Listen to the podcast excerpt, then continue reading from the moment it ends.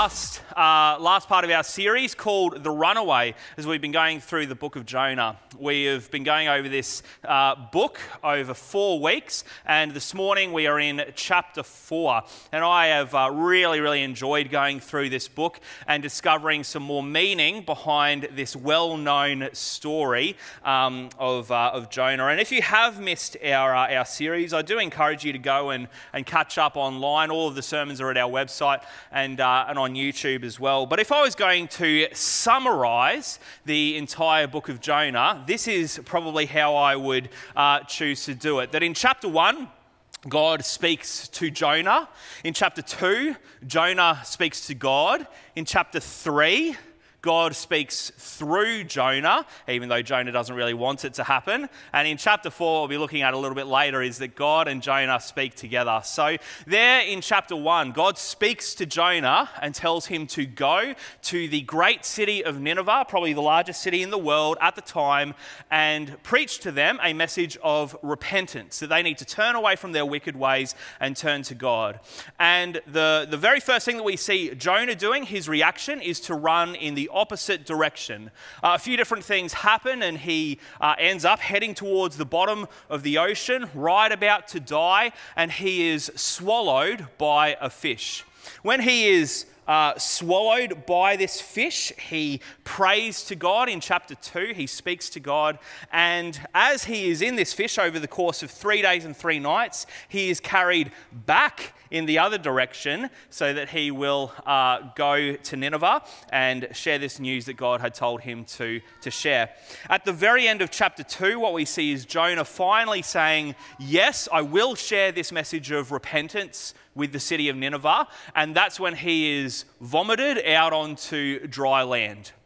Last week, we went on and we saw uh, in chapter 3 that when uh, Jonah eventually made it to Nineveh, he did a pretty poor job of, of preaching this message of repentance to the Ninevites. His sermon was five words long. Now, he didn't try very hard with this sermon uh, with, the, with the people of, of Nineveh, and yet we see the entire city repenting of their wickedness and turning towards God. So, even though Jonah did everything he could to not have the people of Nineveh repent, they, the whole entire city still turned towards God. And uh, today, we are going to be seeing the aftermath of that in chapter 4. So, if you have your Bibles, I invite you to open up to, uh, to Jonah chapter 4. There's 11 verses. And in this chapter, we see everything being tied together. We see the heart of Jonah revealed in all of its fullness, but we also see the heart of God revealed in all of its fullness uh, throughout this, this book. And in the very last verse of Jonah, that is where everything comes, uh, comes together. So, Jonah 4, verses 1 to 11 says this But to Jonah, this seemed very wrong, and he became angry. He prayed to the Lord, Isn't this what I said, Lord, when I was still at home? This is what I tried to forestall by fleeing to Tarshish. I knew that you are a gracious and compassionate God slow to anger, and abounding in love, a God who relents from sending calamity.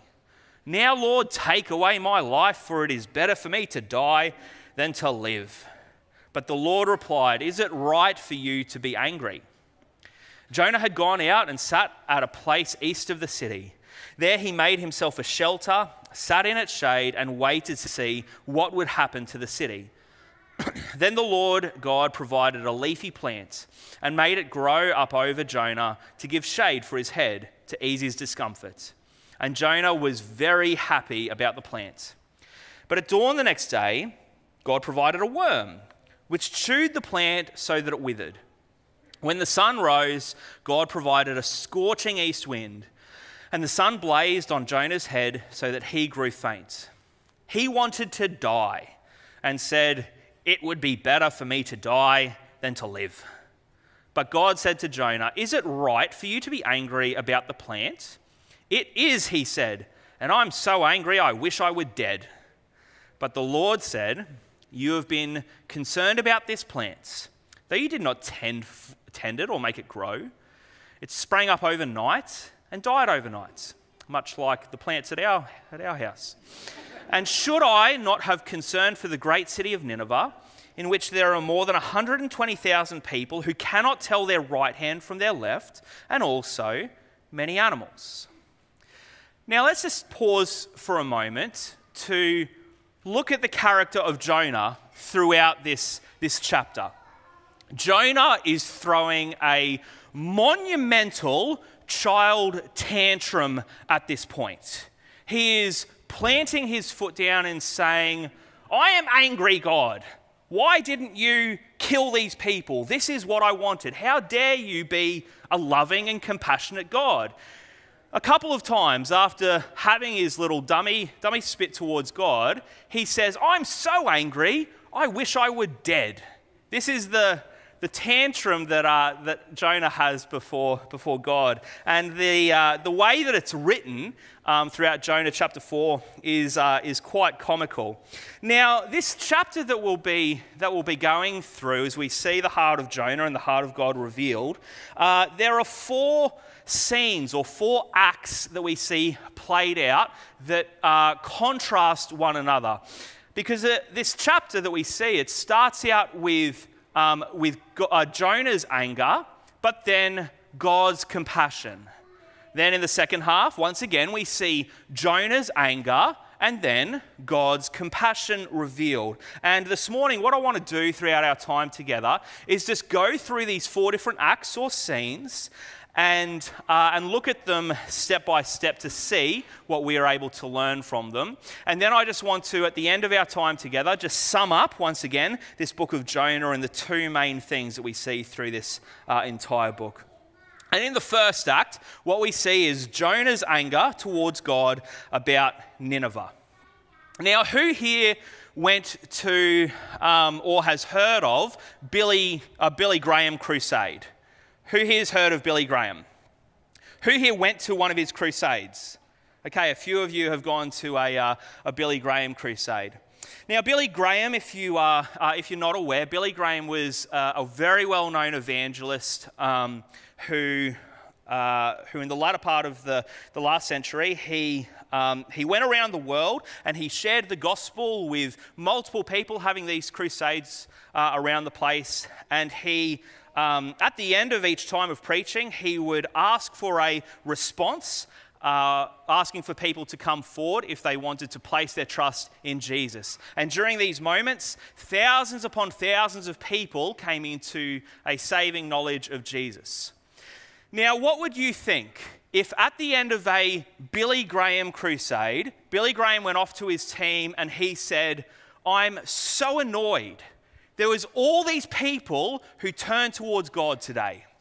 I can't believe it. Why are all of these people coming into relationship with Jesus? That sounds absurd, doesn't it, to think of Billy Graham being like that? He would have been going back to his team, celebrating what God had been doing in all of these, uh, in all of these crusades. And yet, in this moment, when we see over 120,000 people coming to believe in God, we see Jonah not just a bit upset about it, but he is angry about what is happening. Straight away, this chapter is designed to shock us with Jonah's reaction because the first word that we see in Jonah chapter 4 is this word, but. All of these people in this city of Nineveh have come to repentance, but the first word is but. And then Jonah goes back right to the very start of the book and reveals his motivation for fleeing away from Nineveh. I've heard a lot of people speak about, um, about Jonah's uh, motivation being that he was afraid of the people of Nineveh because they were a, uh, a violent and wicked people. But what we see right here is it wasn't because the city of, of Nineveh was violent and wicked and uh, were Israel's enemies. It's because he hated the people of Nineveh. He knew that God was a loving and compassionate God, and he didn't want them to repent. He wanted God's wrath to be poured out upon them. Now, the language, once again, here is, is interesting because it doesn't say that, uh, that Jonah thought that maybe God would would relent if the people of Nineveh turned from their sin. It says that Jonah knew that this was going to happen. He knew, even if he preached a bad sermon, that the people would repent and God would have compassion. And the reason that Jonah knew that this was the case is because of something that he had grown up reading. Jonah was a prophet, and he would have been um, well educated in, uh, in the, the religious writings, including the Torah. Uh, and for, for us in our, in our scriptures, one, uh, one book that uh, many of you will be familiar with is the book of, of Exodus. And Jonah was familiar with this book as well. Now, what happens in Exodus 33 is Moses um, cries out to God, God, would you show me your glory? And the way that God responds to, to Moses is he says, I will, uh, I will show you um, part of my glory, I will pass in front of you, but you can't see the fullness of my glory and live. And so uh, God says to Moses that he will place Moses in the cleft of a rock and then pass in front of him. And then in Exodus 34, verse 6, we see what happens when God passes in front of Moses. Because it says, And he, God, passed in front of Moses, proclaiming, The Lord, the Lord, the compassionate and gracious God slow to anger, abounding in love and faithfulness. Do you see that when Moses asked God to show him his glory, the first thing that God shows is not his power, it's not his knowledge, it's not miraculous acts, it is his compassion, grace, love, faithfulness and that he is slow to anger. And this is what Jonah is quoting to God. He is quoting Exodus uh, 34, verse 6 to God. He is saying, I knew that you were all of these things. I have grown up reading that you are all of these things. I knew that if these people repented, that you would pour out compassion upon them. Now, a quick thing that we're able to learn from, from Jonah's reaction here Jonah had uh, a huge knowledge of the Old Testament. He would have grown up reading this over and over and over again. He was able to quote back to God, I knew this is what you are like, and so I didn't want to go to Nineveh. So Jonah's issue throughout this book was not his head knowledge. Jonah had plenty of knowledge to understand who God was. The problem was his heart. If we gain all of the knowledge in the world, if we get a thousand degrees, read all the books, do all of the courses, do everything we possibly can, and have huge amounts of head knowledge, but it never impacts our heart, it means nothing. It doesn't change a thing. Should we desire to learn and understand more about God? Yes, of course we should. We should grow in, in understanding, but that is something that should impact our hearts and our actions towards other people. And this is the problem with Jonah is he had this understanding of this uh, of these characteristics of God, and yet there was no heart change uh, within him. Now, after Jonah has one of his tantrums towards God and says, I thought you were going to pour out your wrath upon these people. Afterwards, he heads outside of the city and he chooses that, uh, to go and, and just watch for a little bit. I'm just going to have a quick little uh, a squiz to see whether or not God is going to to actually keep his word? Is God going to pour out his wrath upon this city, or is, or is he not?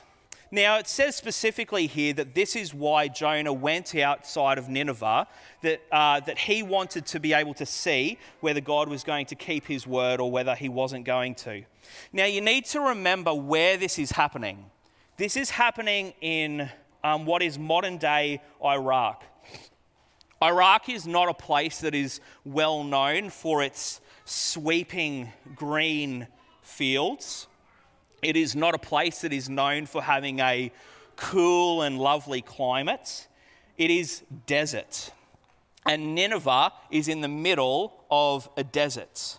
So when Jonah goes outside of, of Nineveh and sits to watch whether or not the city is going to burn, it is not a comfortable place for him to be. It would, uh, it would have been hot and it would have been a, uh, it just would have been really, really difficult. But Jonah is so passionate about seeing whether or not God was going to pour out his wrath on these people that he was willing to forego comfort to be able to, to see that.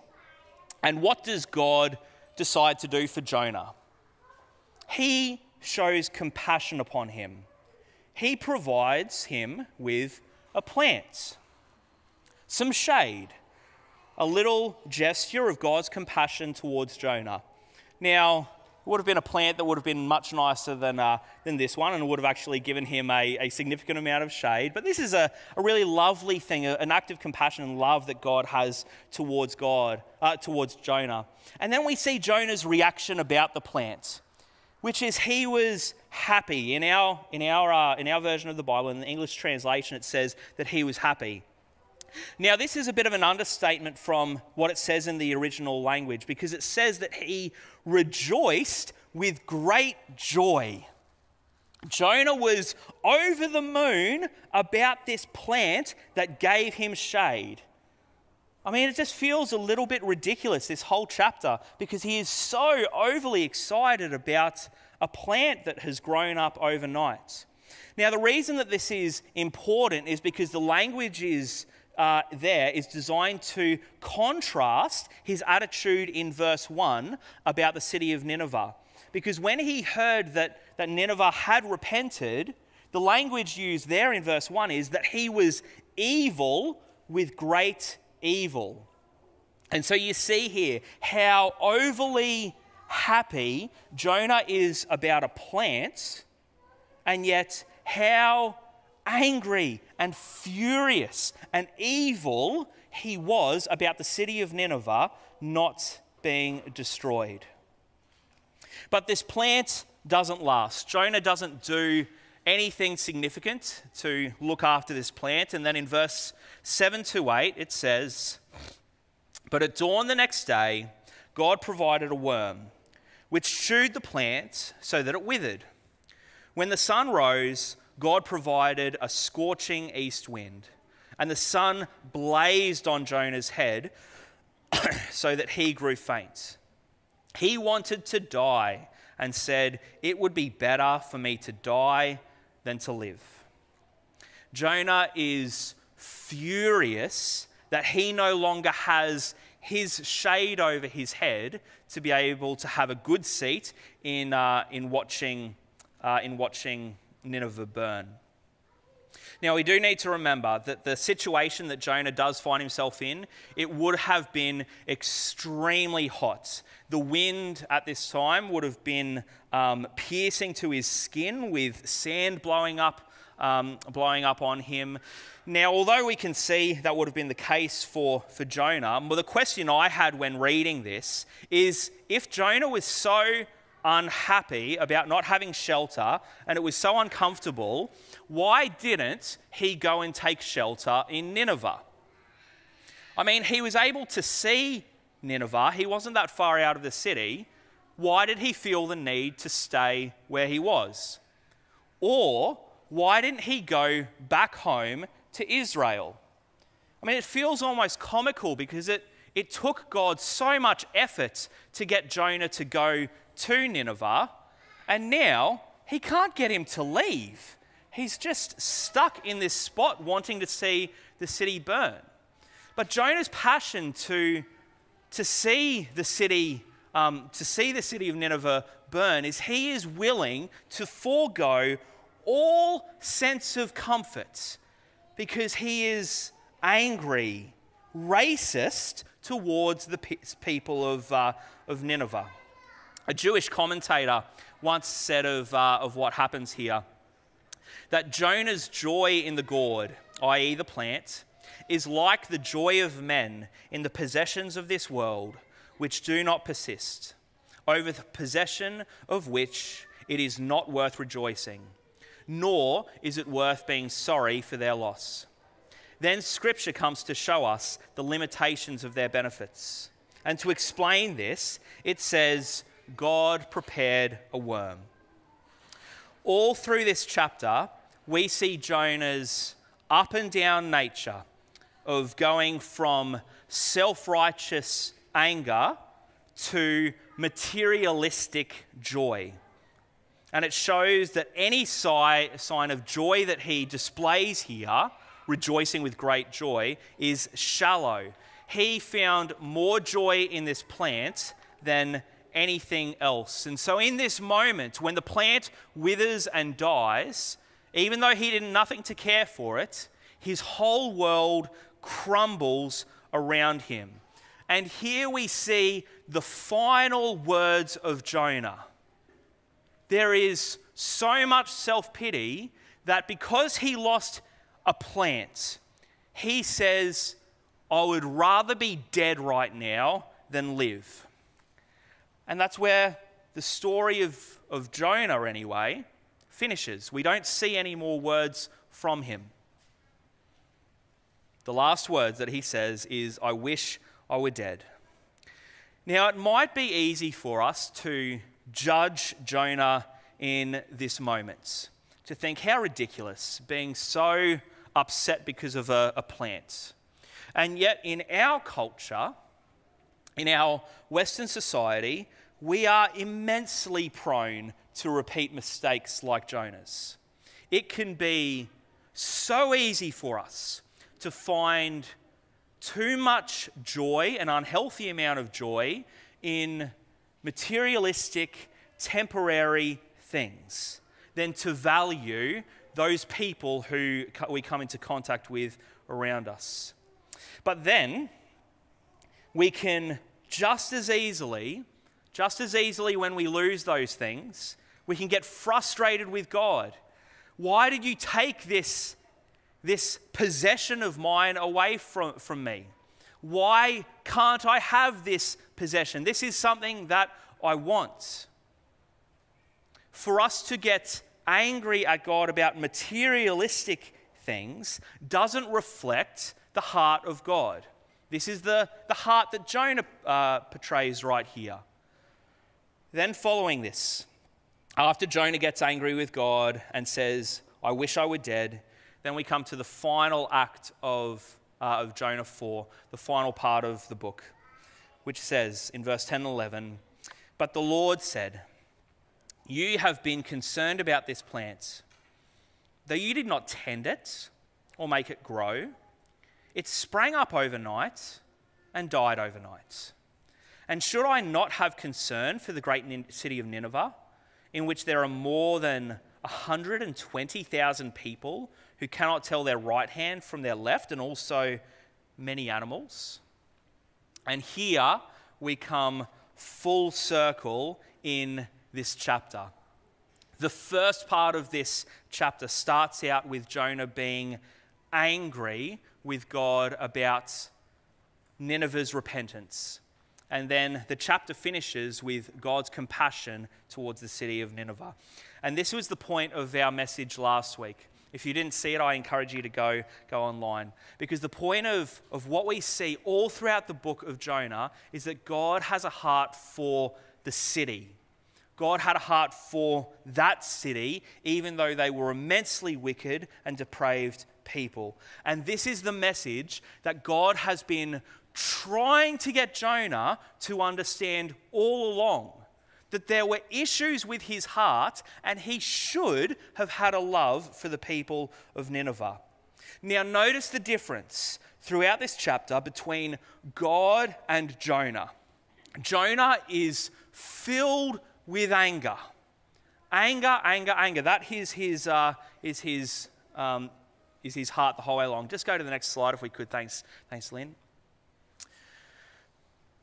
Jonah's heart is one of anger, but God's heart is always one of compassion Twice throughout this passage, we see Jonah say, I wish, I'm so angry, I wish I were dead. And twice we see God having compassion on firstly Jonah and then the city of Nineveh.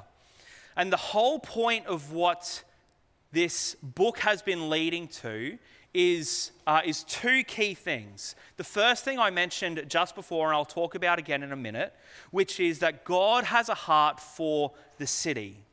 But the second point of the book of Jonah, which we mentioned in week one, is that this book is designed to be a mirror for us.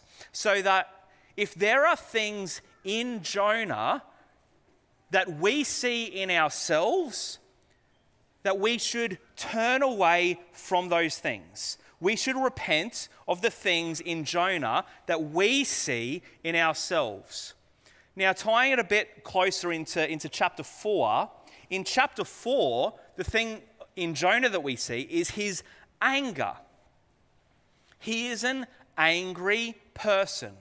And this morning, I just want to ask a simple question Are you an anger person or are you a compassion person? Are you an anger person or a compassion person? Now, I've heard people come back to me when you speak about anger, and they will come to me and say in Ephesians 4, verse 26, it says, Be angry, but do not sin. That is taking a verse horrendously out of context. Because the very next words are, Do not let the sun set on your anger. The very next words are, Do not let the devil get a foothold. So if you are consistently an angry person like Jonah, the point is that you are allowing the devil to get a foothold in your life. Now, we might think, no, I'm not an, an angry person at all. But I would say one of the markers of today's society is anger. The level of divisiveness in our current society is humongous. You only have to go on social media for five minutes, and you can see angry people hating on one another.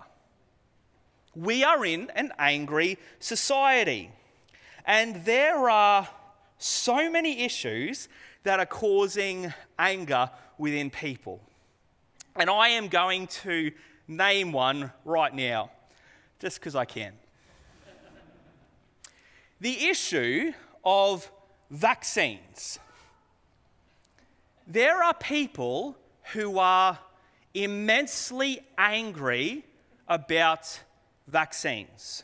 Now, I'm not a medical professional, and I hate it. I don't know about you, but I hate it when actors they hop up at the Grammys and whatever, and they they try and tell people about their political opinions and, and whatever. It's just really annoying because I'm like, they're actors. Who cares what, what they say, really? Now, I'm not a medical professional, so I, I'm not going to con- try and convince you one way, one way or the other.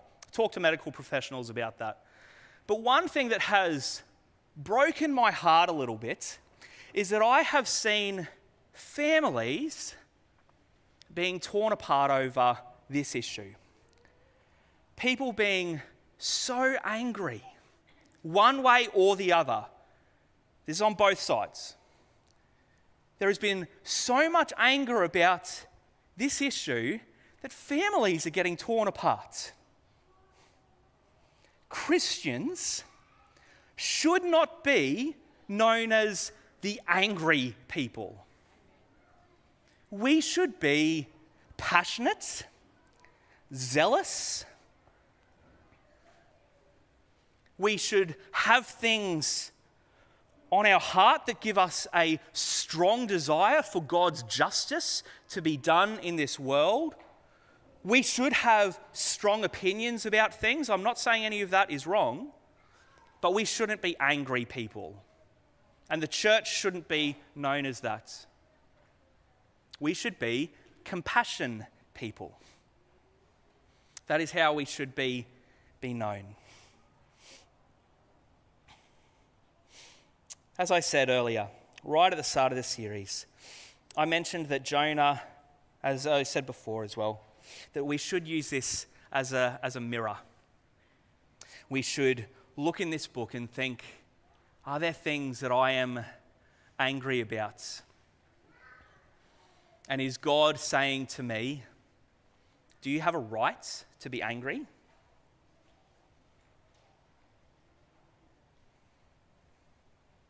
Are we people of compassion who reflect the same heart as that of God?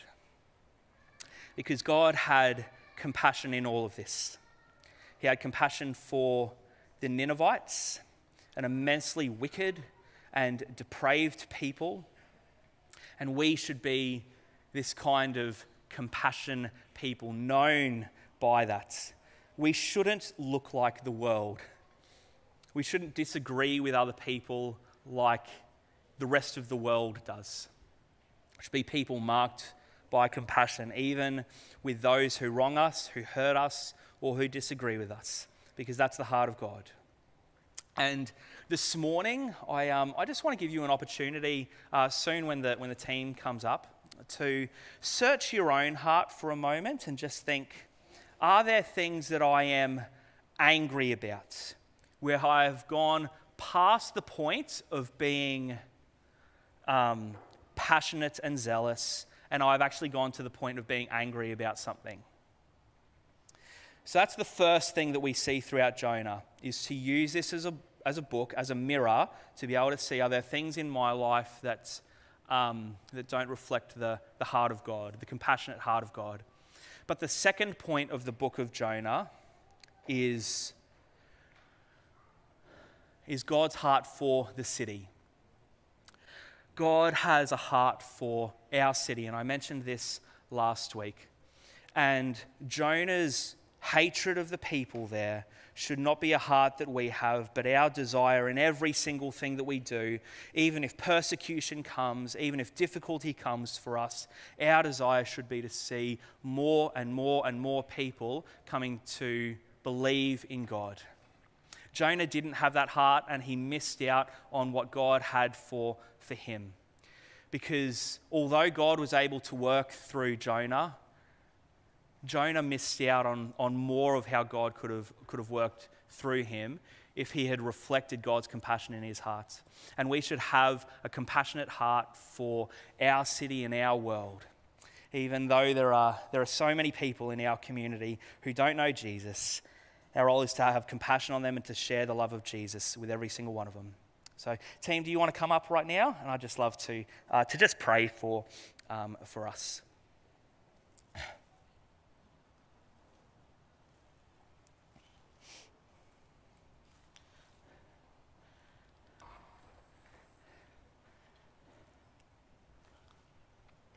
Um, God, just in this, uh, in this moment for, for us, I do just ask that you will um, search our hearts.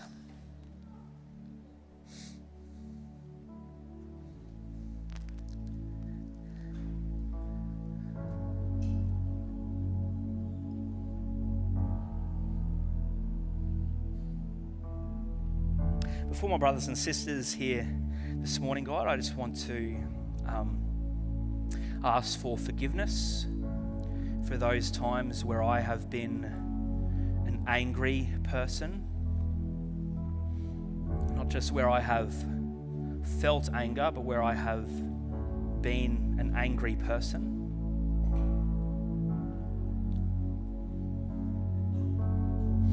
And God, I just really do ask that you will um, work in our hearts in this area because we don't want to see the devil get, the, get a foothold in our life.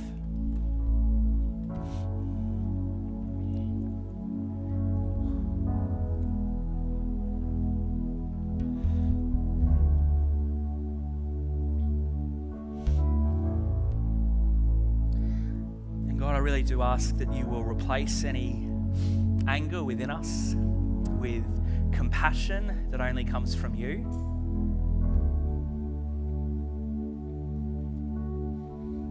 You are so compassionate and so gracious that even a wicked city like Nineveh, you received them when they turned to you.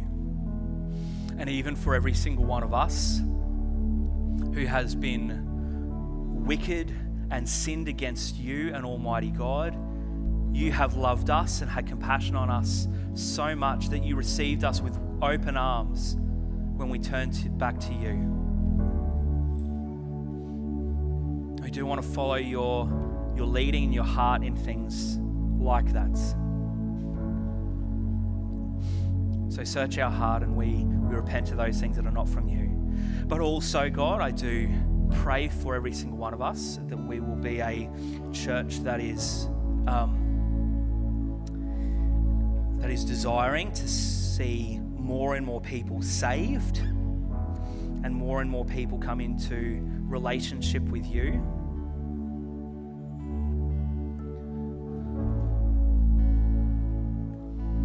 A church that doesn't just invite people to to come and see, but we will also be the people who go and tell the good news of the gospel. You have placed every single one of us where we are for kingdom purposes. So, God, I do ask that you'll continue to move in our hearts and see, so that we will see more people come into a saving knowledge of you. Change us, whatever we need right now, to become more like Jesus. In your name.